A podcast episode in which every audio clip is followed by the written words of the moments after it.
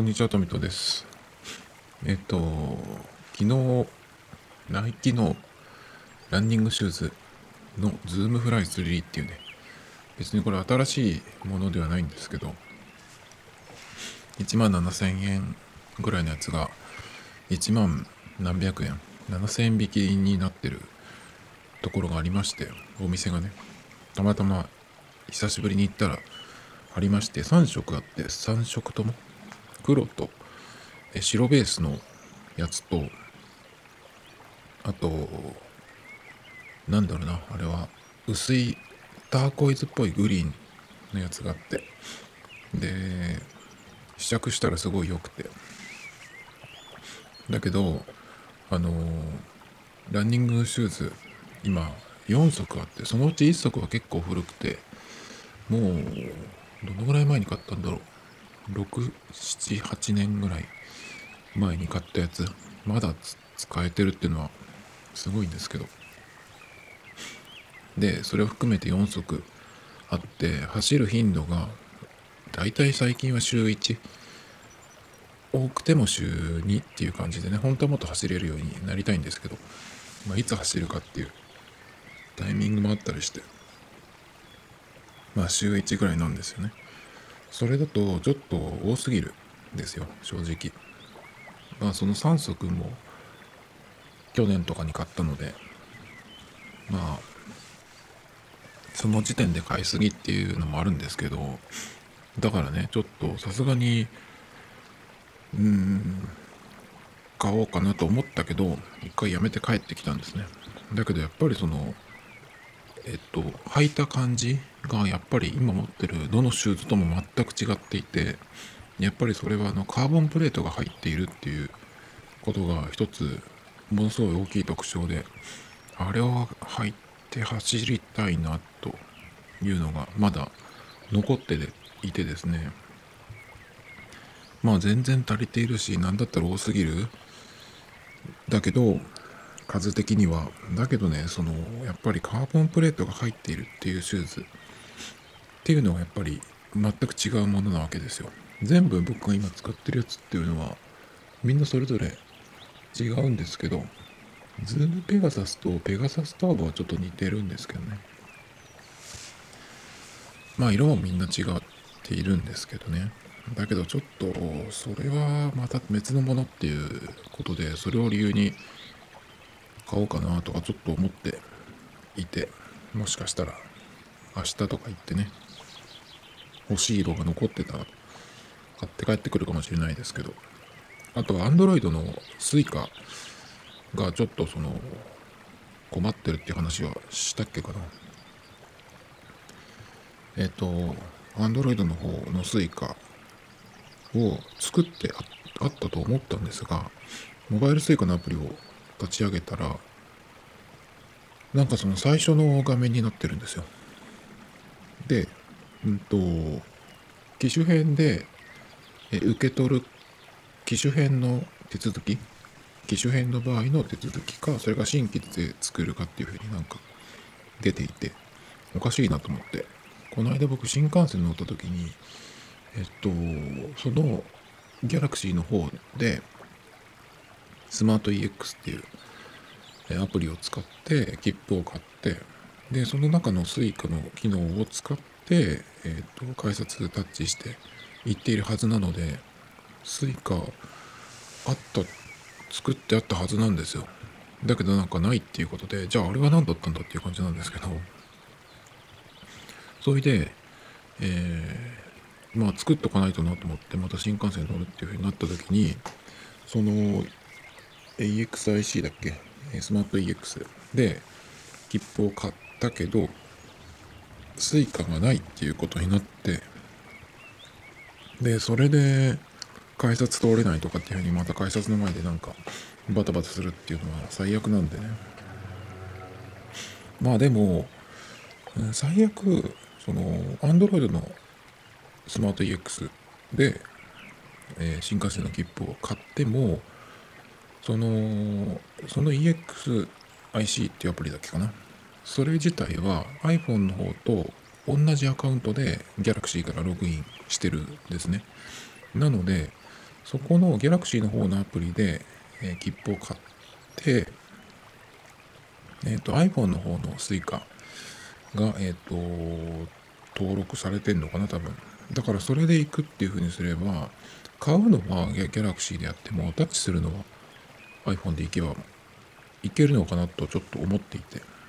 前に前にっていうか先週かな？えっとそれで新幹線乗った時にえっと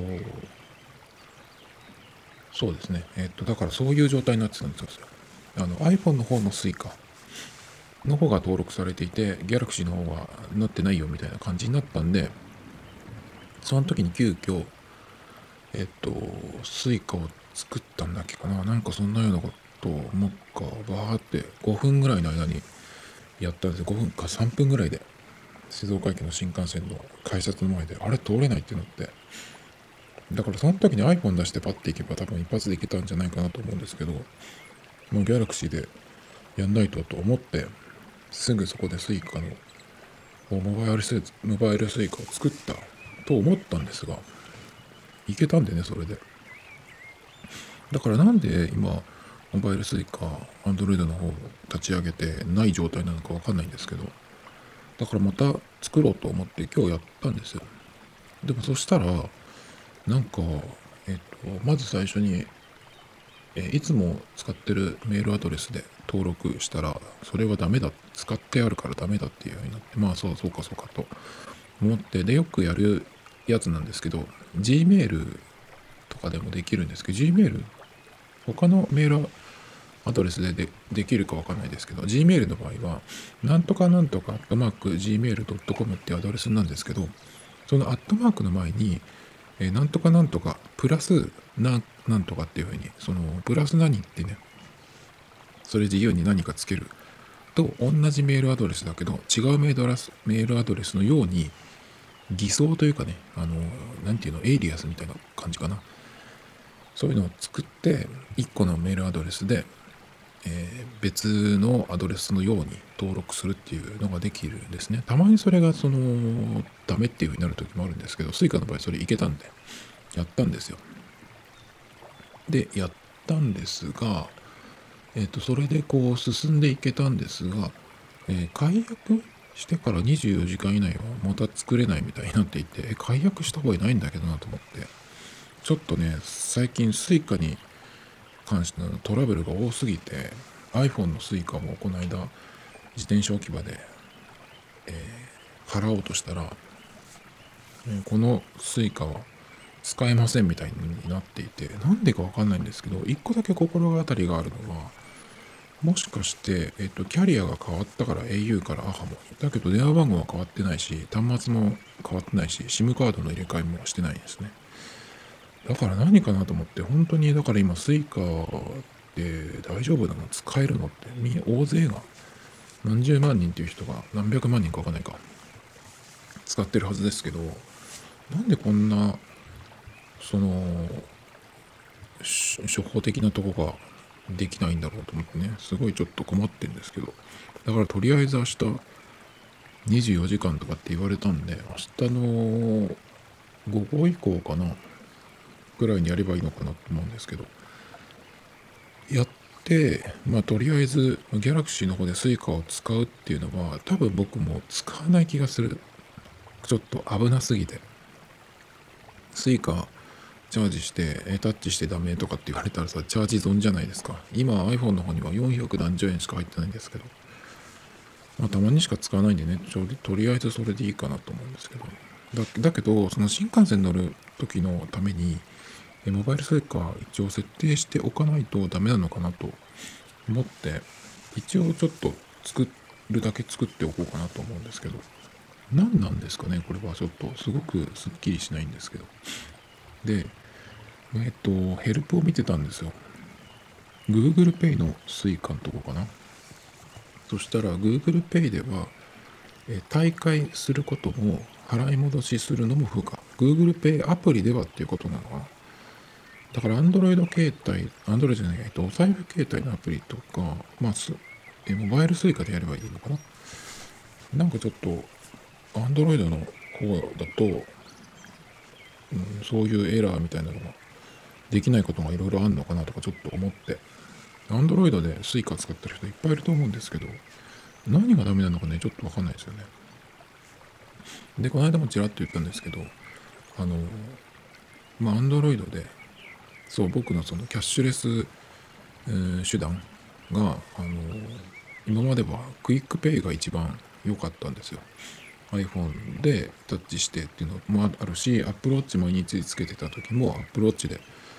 いけたんでかなり QUICPay が、えー、毎日のように使っていたんですけど。マスクもありそれからもう最近はしてないですけど冬の間は手袋があるっていうことでそのなんだろうな。iPhone だとかなり面倒だったんですね。で Galaxy の方は Face ID もあるけど顔認証もあるけど画面内指紋認証があるのでマスクしてても結構その使いやすいっていうことで PayPay をよく最近は使ってたんですね。だけどえっと僕チャージがとにかく嫌いでめんどくさい。だけどちょっと Edy を使ってみようかなと思って。 Edy からのそのチャージ元を自分がメインで使ってるクレジットカードにしてそのカードからチャージするっていう風にしてでチャージして、えっ、ー、とタッチだけするっていうね Google Pay だとその認証いらないんで Face ID もタッチ ID もいらない。であの使えるのでそれで Edy で払うようにしたら本当に快適でもっと早くやればよかったと思うぐらいなんですよ。で同じことを、えー、Suica でもできるんですね。その自分のクレジットカードからそのチャージして。っていうのはできるんですけど。 Edy Edy の方がいいなと思ったのは、まあ、最近のその、まあ、僕だけかもしれないけどその Suica の、うん、トラブルが続いてる。っていうのとあとねその貯まるポイント払った時に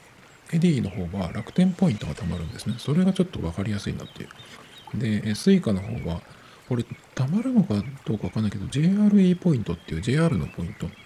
僕、Suica、まあ、使ってたこともあるけど、そのポイントがどこに溜まってんのかっていうのはちょっとわかんない。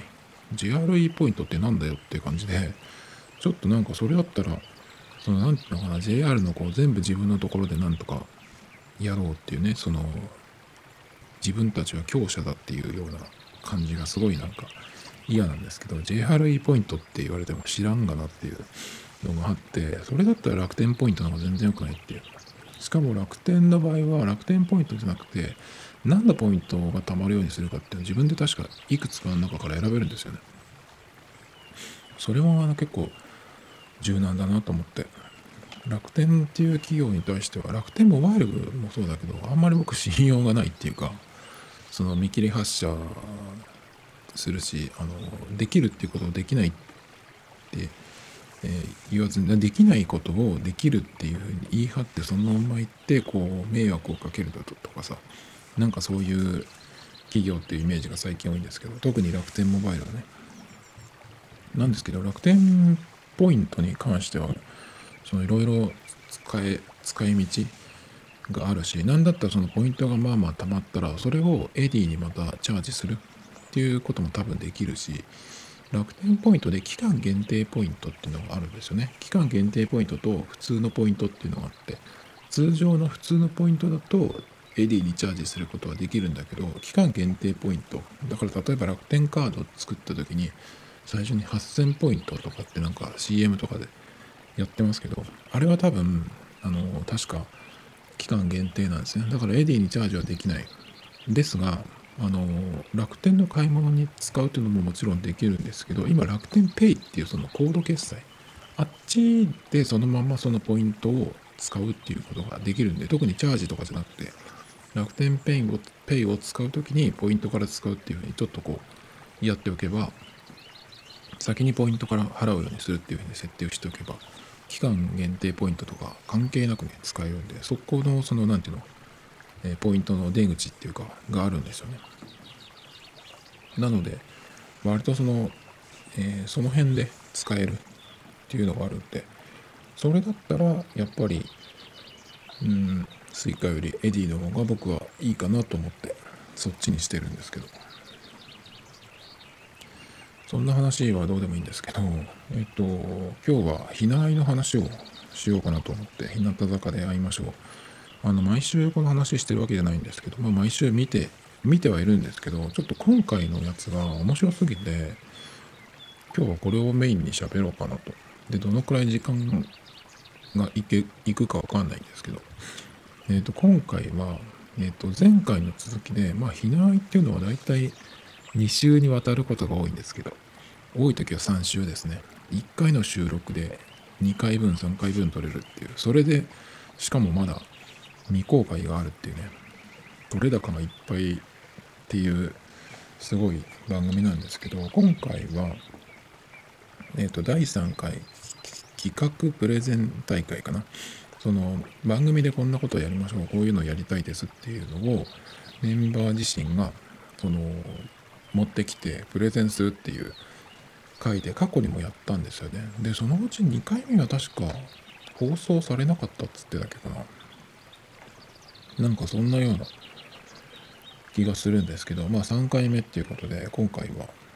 えっといろいろやってて前回は何やったっけかなもう忘れちゃったんですけど今回は、えー、後編っていうことで続きですね。えっと川田さんがまず、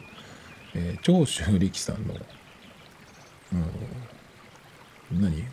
長州力さんのなんだっけかな？なんかその長州さん面白いんだよっていうような話で TikTok が面白いとかね。でなんかそのいろいろこうやってたんですけど。であの時にその春日さんと若林さんがプロレス結構好きみたいでその昔のやつですね。昔のやつっていうかまあそのプロレスのね話誰々と誰の試合がどうのこうのっていう話。の時にこれたまにそのこの番組であるんですけどそのひな壇に座ってるメンバーが無言でこう真顔で真顔のリアクションみたいなその真顔の抵抗みたいなね。よく「筋肉マン」ネタとか野球ネタとかが始まると結構そういう流れになるんですけど。あれはでもあれみんながやるのなんかあのタイミングで見事だなと思ったんですけどあれっていうのはカンペが出てるのかな？それともなんか今あれだっていうふうにこう何て言うのかな。そういうノリが始まるのかなと思って。あれって結構みんなで合わせるの難しくないって思うんだけど小魚とかナッチョとかもやってたんでカトシとかあのー、おすずとかがやるのはわかるんだけどキャプテンとかね松田好花とか。だけどそういうなんていうのこう前のめり系のメンバーじゃない人もやってたんでひなのとかもねやってたんであれっていうのはその誰かが指示出してるのかなっていうすごいそれが気になったんですけど。でその後はえっ、ー、とバルがね変身するっておたけがそのメイクしてこんな洋服っていうの多分選んだんじゃないかと思うんですけどそれにこう変身するっていうねやったんですけどすごいね似合ってましたね。良かったですね。あのちょっとこうトリッキーな髪の毛で何て言ったらいいの？角みたいな。ちっちゃい角みたいなのがあって。下ろしてましたね髪の毛。それで前髪がそのシースルーでちょっとこう、ウェットな感じにしてて。ああいうの結構その日向の人たちも雑誌の撮影とかでなんかそういうメイクやられてたりするんですけどあのビスっていうねのに結構お寿司とか川田さんとかが出たりすんのかな？乃木坂の人とかも出てるかな？だけどね、正直、あこの間なんかあんあんとかも出てましたね。ああいうその、いつもと違う髪型のメイク結構巻いたりとか、ウェーブかけたりとか、あとは前髪のその濡れた感じ？っていうのって正直全然似合ってないんですよ、僕が見ると。いつもの方が全然いいじゃんっていう風な感じがしてなんかそのファッション雑誌とかに行ってそういう風になっちゃうのってさ、うん、本人はどう思ってるかわからないけどそのなんかあんまり良くなくないですかっていう。男受け女受けって言うけどいやそれにしてもちょっと全然良くなってない気がするんだよね。もっとその上手い人がいるはずなのかそもそもが似合わないのか分かんないけど。でも別にあの顔だっていいはずだし似合わないっていうことはないんじゃないかなと思うんでやっぱりそのメイクとか髪型やる人がいまいちなんじゃないってどうしても思っちゃうんですけど。だけどそれと比べても今回はそのおたけがやったパルのやつはすごい良かったですね。あの前髪の感じとかも、うん、そういうやつでしたけど良かったですね。なんかねもあれがあのぐらいいけるんだったらもっといろいろなスタイルファッションとか髪型とかねパル似合うだろうなと思って。もっと定期的にさ月1回ぐらいさなんかやったらいいのにってどっかでそういうコーナー作ってさすがに避難で毎月やるってことはないと思うんですけど。なんかあれはやった方が継続してたまにたまにでもそのやっぱ割と、まあ、月1ぐらいでやった方がいいんじゃないかなって気がするんですけど雑誌は正直ねダメです。あの良くなってない。だからおたけがやった方がいいですね。あのそれでおたけが他の子もやるんだったらやるのも見てみたいなと思うんですけどあとニブちゃんとか川田さんもやってみてほしいしあとね小魚もねちょっとこうやってみてほしい。なんかあの人はうんとまあ他のメンバーも大体そうだけど髪型がいつも大体同じ。あの自由にいろいろ変えられないっていう事情がまあおそらくあるでしょうけどそれにしても小魚の髪型ってなんかちょっとさ変じゃないけどもっともっと似合うのってあるんじゃないっていう気がするんだよね。前髪はえっ、とどっち分けだっけな。右側に分け目があってでこう左側に流すように何ていうのこう癖付けしてある。アイロンで。そういう前髪でで透け感はそんなないですよね。でえっと何ていうのかなこの前髪以外のサイドの髪？シャギーっていうのかな？このえー段になっているっていうか段段じゃないね。もっとこう細かい感じになっていて。あれがねちょっとこう実はさベストではないんじゃないっていう気がするんだよね。でも髪型ってどっかを例えば前髪この前髪にしないとどうしてもその他のバランスがとか、えー、ここを隠したいとかねあると思うんですけどこの前髪にするためにここにこのぐらいの触覚にするためにっていうふうに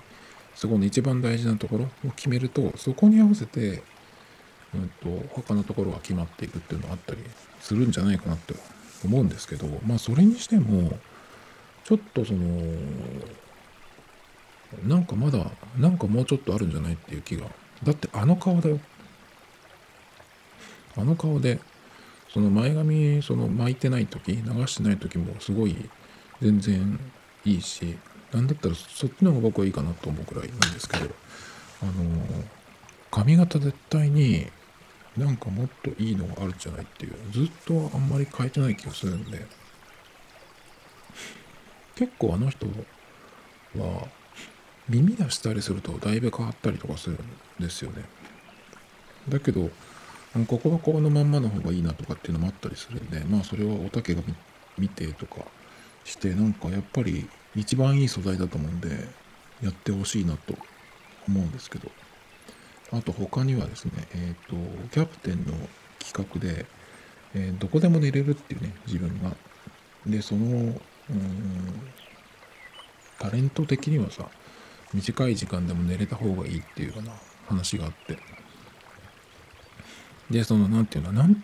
お休みお休み選手権だけかななんか言ってて。でそれでその試しにやってみるっていう感じでその今収録をやってる横で 布団を引いてキャプテンが寝てみるっていうやつでね。えっと2回ぐらい寝た寝たふりしてるのがバレたっていうのがあったんですけど結果的に1回寝てましたね短い時間で。なんかあの寝てるキャプテンの顔が結構良かったなと思うんですけど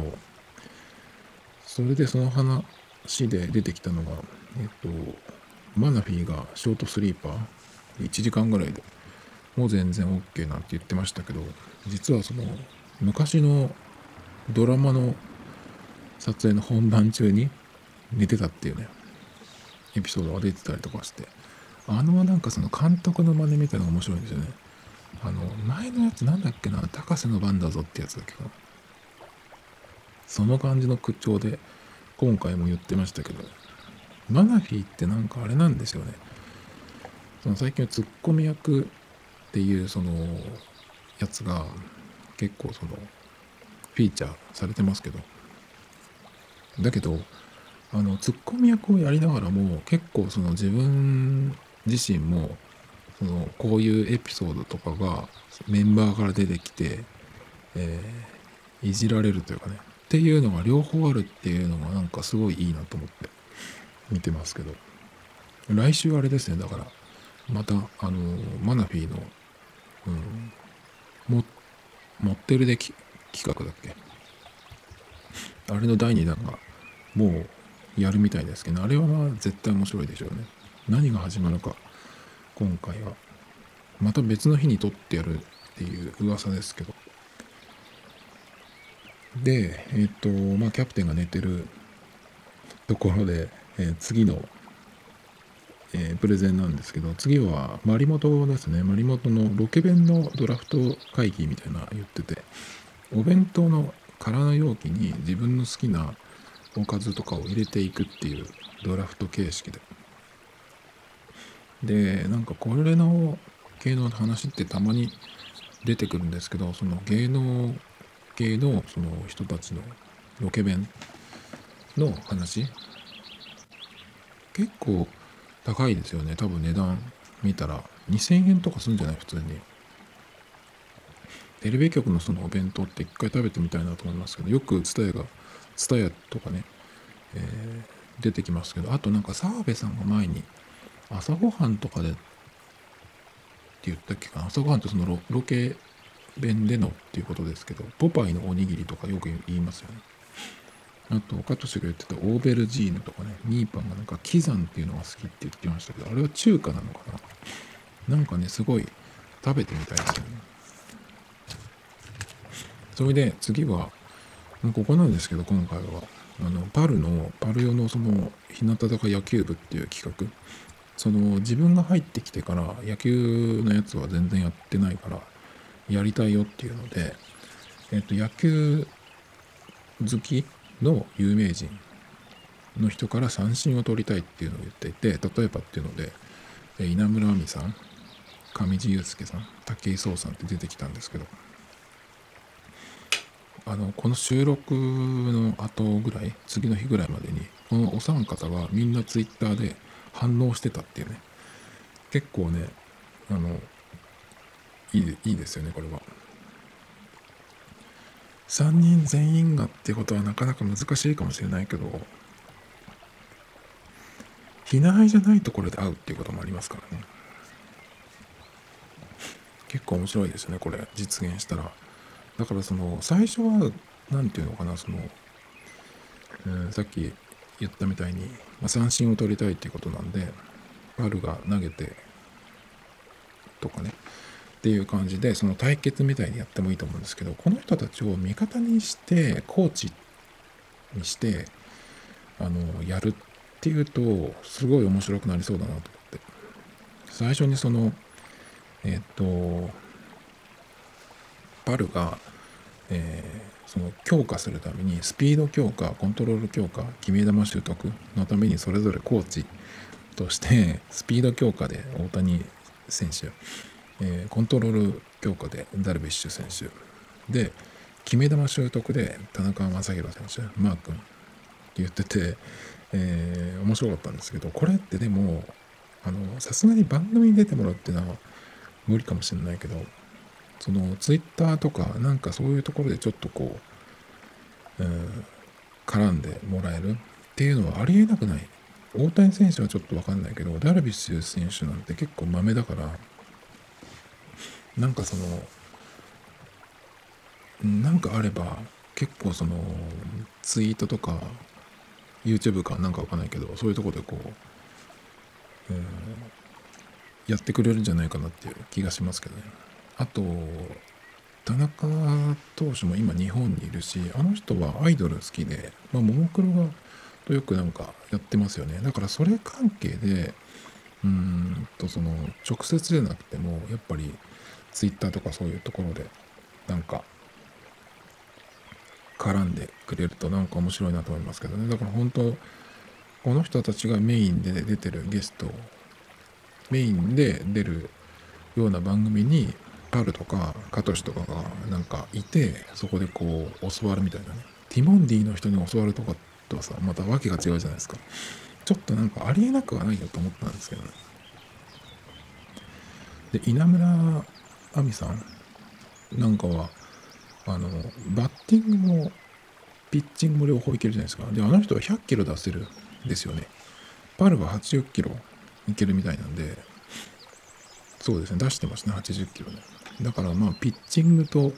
打撃と両方教えてもらえる。で上地さんに関してはバッティングもうまいと思うんですけどあの人キャッチャーだからその春日さんがさそのパルの球を取れてなかったっていうけどあの最初の時えっとバッターなしで最初にその最初に登場した時に春日さんが受けてあの時も結構取るの難しそうだったんですけどあれは何だろうな。距離が距離の問題なのか近いとかか分かんないけど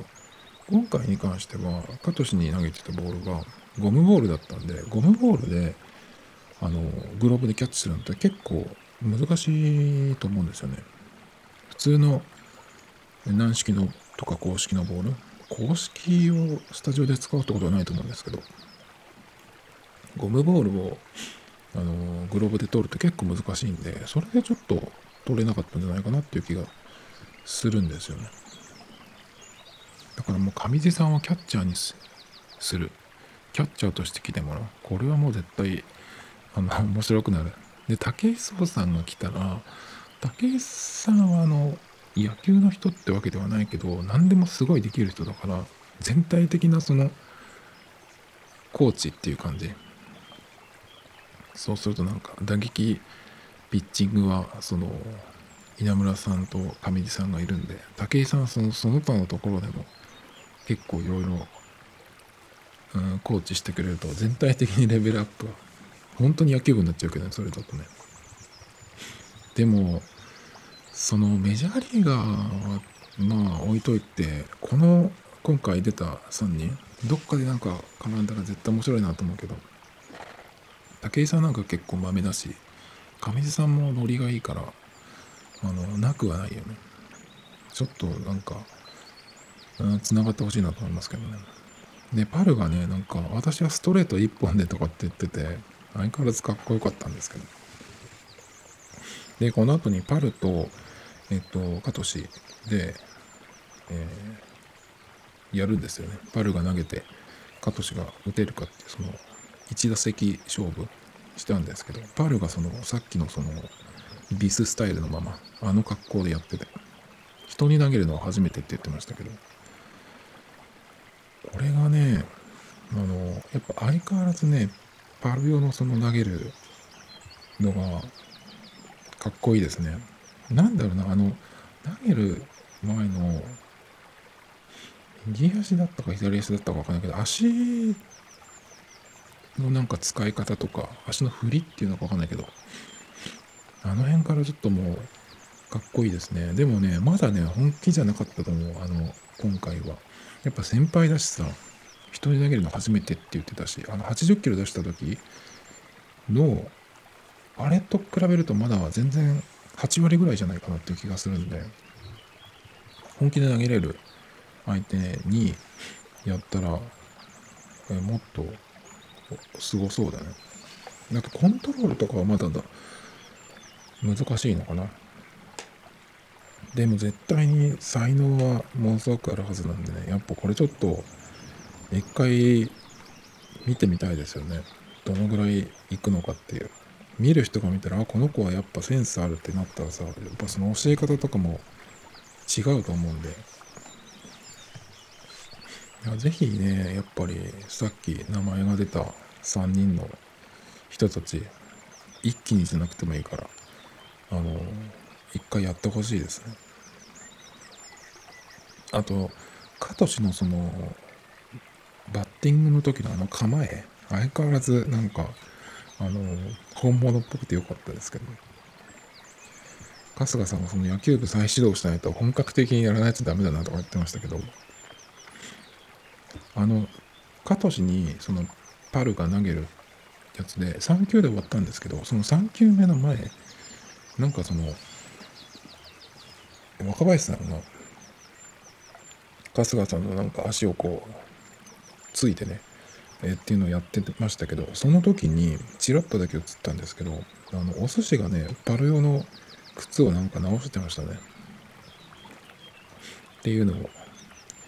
見たっていうだけなんですけど。まあ今週もですけど今週だから特に僕的には面白かったんですよね。なんでちょっとまあ喋ってみましたけど。この3番組3作の番組えっと毎週見てますけど今週はやっぱりあのひなあいだけでしたね面白かったのが なんか。割と最近は僕はそこさく桜坂のやつもあの楽しみにしてるんですけど今週はねなんかそのヒット祈願だけかな。それであの菅井さんと松田さんかな。キャプテンと副キャプテンでなんかお寺かだっかにえっ、ー、と1泊2日で修行に行くとかっていうやつをやってて全然面白くなかったんですけどですけどそれは。あの結構やる方は大変だと思うんですけどあんまり面白くなくて飛ばしながら見たんですけど。そこ作はねあのあの人あの人が最近出てこないんですよ。増本さんが。キラコね。キラコ。増本さんが全然出てきてない気がする最近。スタジオにもいないのかな。全員いないのかもしれないけどちょっと増本不足で。うんと YouTube とかたまに見るんですけどやっぱ同じやつだけなんでね。うんどうしたらいいのかなっていう感じで本当にちょっとあの増本不足でね困ってます。Tomito Times Podcast. This program was broadcasted you. Anchor FM